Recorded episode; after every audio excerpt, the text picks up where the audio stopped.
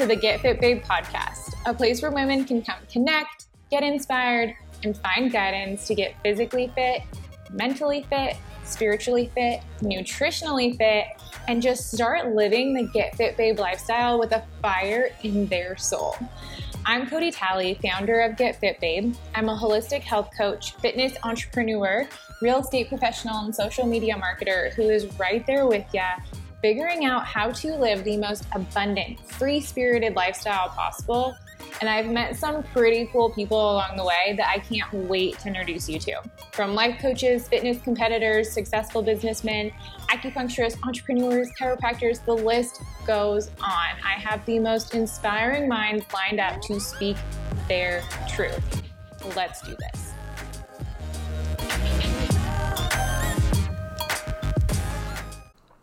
What's up, you guys? So excited to come at you with a validation podcast. The thing about these podcasts and my Instagram and this brand is if I don't feel like I have something of value to say, then I just won't say it. And there are seasons of my life where I am reflecting and developing myself and just going through a phase and it's not necessarily a bad phase it's just a phase where i get a little bit quieter. And so that's why you'll see sort of ebbs and flows within this podcast. It's because i'm going through one of those phases and every time i come out at the other side of that phase i have even more content and i up level and i'm able to share with you the experience i just had and that's all this podcast is, really. That's all my brand is is me sharing with you what I have been learning and applying and how I've been developing myself. So, I'm really excited about this podcast. Hopefully, I can continue to articulate it well. I don't really have notes, I kind of just have experience to base it off of. Um, haven't done a podcast in a while, so hopefully, I'm able to articulate it well. First and foremost, I don't want to completely ignore what's going on in the world. I think there is something to be said about the people who are still developing content, still creating conversation that is away from the pandemic. I think that light and positivity and distracting ourselves from what's going on and looking within and developing ourselves is really, really important. So I don't want to give too much attention to it, but I do want to say if you've been impacted by the pandemic financially, within your own health, or within somebody else's, health that you know and love, I am praying for you. Okay, so let's get into it. Validation. So you can seek forms of validation from multiple different sources. For instance, your career, maybe financially and status wise within your career, maybe within your family, the biggest one I have found within myself and women our age is through your romantic relationships. So, seeking validation from a partner. For me, a lot of times this came with the insecurities and level of confidence that I had within myself. It wasn't necessarily about my confidence in my relationship or my partner. It started with that foundation of my confidence in myself. So, that is one of many reasons why I'm creating a confidence workbook, but the validation piece is just one piece of the whole picture. So, do you realize that this podcast might leave you a little bit short, a little bit um, with missing pieces, I guess you could say. And that's because validation within yourself is just one piece of that confidence puzzle that I want to help you put together. So, finding confidence and validation within yourself starts with a little bit of self reflection. So, when I got asked the question a few weeks ago, how do I validate myself? I really sat back and thought about what I did within my personal life to establish this self validation, this sense of independence within myself and within my relationships. So, if you don't struggle with validation within a relationship, apply what I'm saying to your career or your family or whatever it is that you feel like you're falling short or constantly needing affirmations and praise with them for me, that was obviously the relationships. I was constantly needing some sense of how do you feel about me today? Like, why aren't you spending time with me? I, I constantly needed some sort of validation. That's the only word I can think of to describe that. And once I sat back and was really like, okay, why is it that I'm doing this? I really evaluated what it was about me, what it was about my insecurities, what I had right now, and what was lacking, and why that was coming out in my relationships. I really think that the more self aware you become, the better your relationships will be. You will find that maybe what you're getting mad at your partner with, it's actually something that can be altered and fixed within yourself. So that's not even an issue altogether. So, my whole journey over the last few years has really been revolved around becoming so incredibly self aware. And that just starts with asking yourself the questions why am I feeling the way that I'm feeling? Why do I have this tendency? Why do I get mad at him about certain things? Why is it that I'm feeling and thinking and doing the things that I'm doing? So, the first piece was to evaluate. The second piece was to figure out what that thing is that I was seeking. So, within the validation realm, what makes me feel validated? For me, it's those words of affirmations and that quality time. So, if I was constantly getting it from my partner, I would never need to get it from myself. So I would never need to feel confident and secure all on my own. I would just be getting it from my partner. But imagine if that person is going through something. Maybe it's not even that your relationship failed and he's not in your life anymore. Maybe that person's going through something all on his own. He's going through a season and a phase and he's working through some trauma and drama within his life. And so he's not able to provide me with all of the normal affirmations and validations that he maybe did in the beginning of our relationship. So if I'm constantly dependent on that person to provide me with the validation that I need to make sure that we're good in our relationship and I am good all on my own, then I'm never going to have that solid foundation to thrive and be confident and stand as an independent woman. You can be a confident, independent woman and in a relationship. So I figured out the love language piece. Love languages in our society have been deemed as a way for you and your partner to know each other well and provide for each other, right? But if you look at love languages as this is something that I'm constantly seeking to validate my worth. It can also almost have a negative connotation on it. So I started realizing, like, well, why is love languages a thing? Like, why would someone's love language be gifts? Like, why do they feel like they need gifts from their partner in order to feel loved?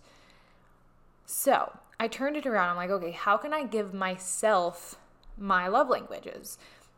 How can I affirm myself? How can I spend quality time with myself? And I really started practicing that. So I started developing I am affirmations. I started spending my routine nights by myself developing that quality time that I looked forward to by myself. So I started giving myself my own love language.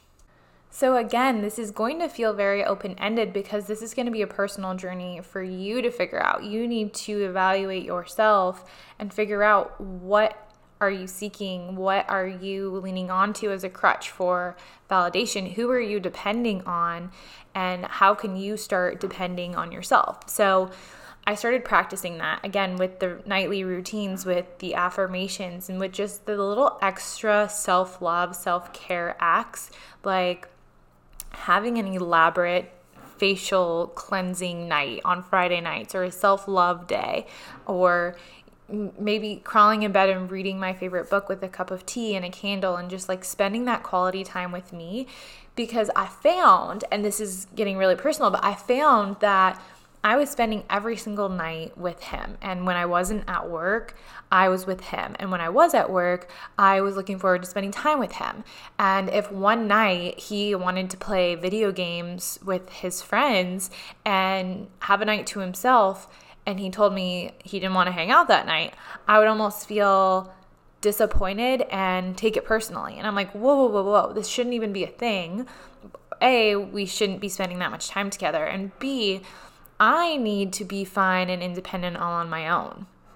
Because that's that's just who I am as a person. But when you start to sort of lose yourself in that and validating and seeking and depending on, that's when things start to get really unhealthy. And when things are unhealthy within that relationship, they start to get even more unhealthy within your own mind and emotions. And that's just everything goes downhill with your confidence as well. So, that next piece was practice. I practiced so much. When I started my personal development journey, I was incredibly insecure. I would walk with my head down when I was on campus. Um, when I was in college, I would walk into a room and just feel super insecure. I would get nervous, like opening the door to go into a classroom. I would sit in the very back. Um, I would be just like super insecure that a zipper was down. And I had this moment during my senior year of college that I just decided to drop it all. I'm like, I really need to get over this. I really need to start working on and practicing my mindset because I was insecure, I was pessimistic. Everything was a woe is me. It was a struggle all the time. If one bad thing happened, my whole day would be ruined. And I decided that it was time to turn that around. And the only way that I was able to turn it around was with constant daily practice. Your mindset and your confidence and the way that you've been treating yourself, that's not going to change in a day, it's not going to change in a week. It's going to take years, but it's taking it one day at a time, practicing it consistently that's going to make that change. So, for me, it was constant mindset practice. Anything that I would say in my head or think in my head to myself that wasn't positive or wasn't moving me forward, I would intentionally stop myself. I would literally stop in my tracks and I would reword exactly what I said in my head in a different positive light. I would say, "No, no, no, no. That's not that's not right."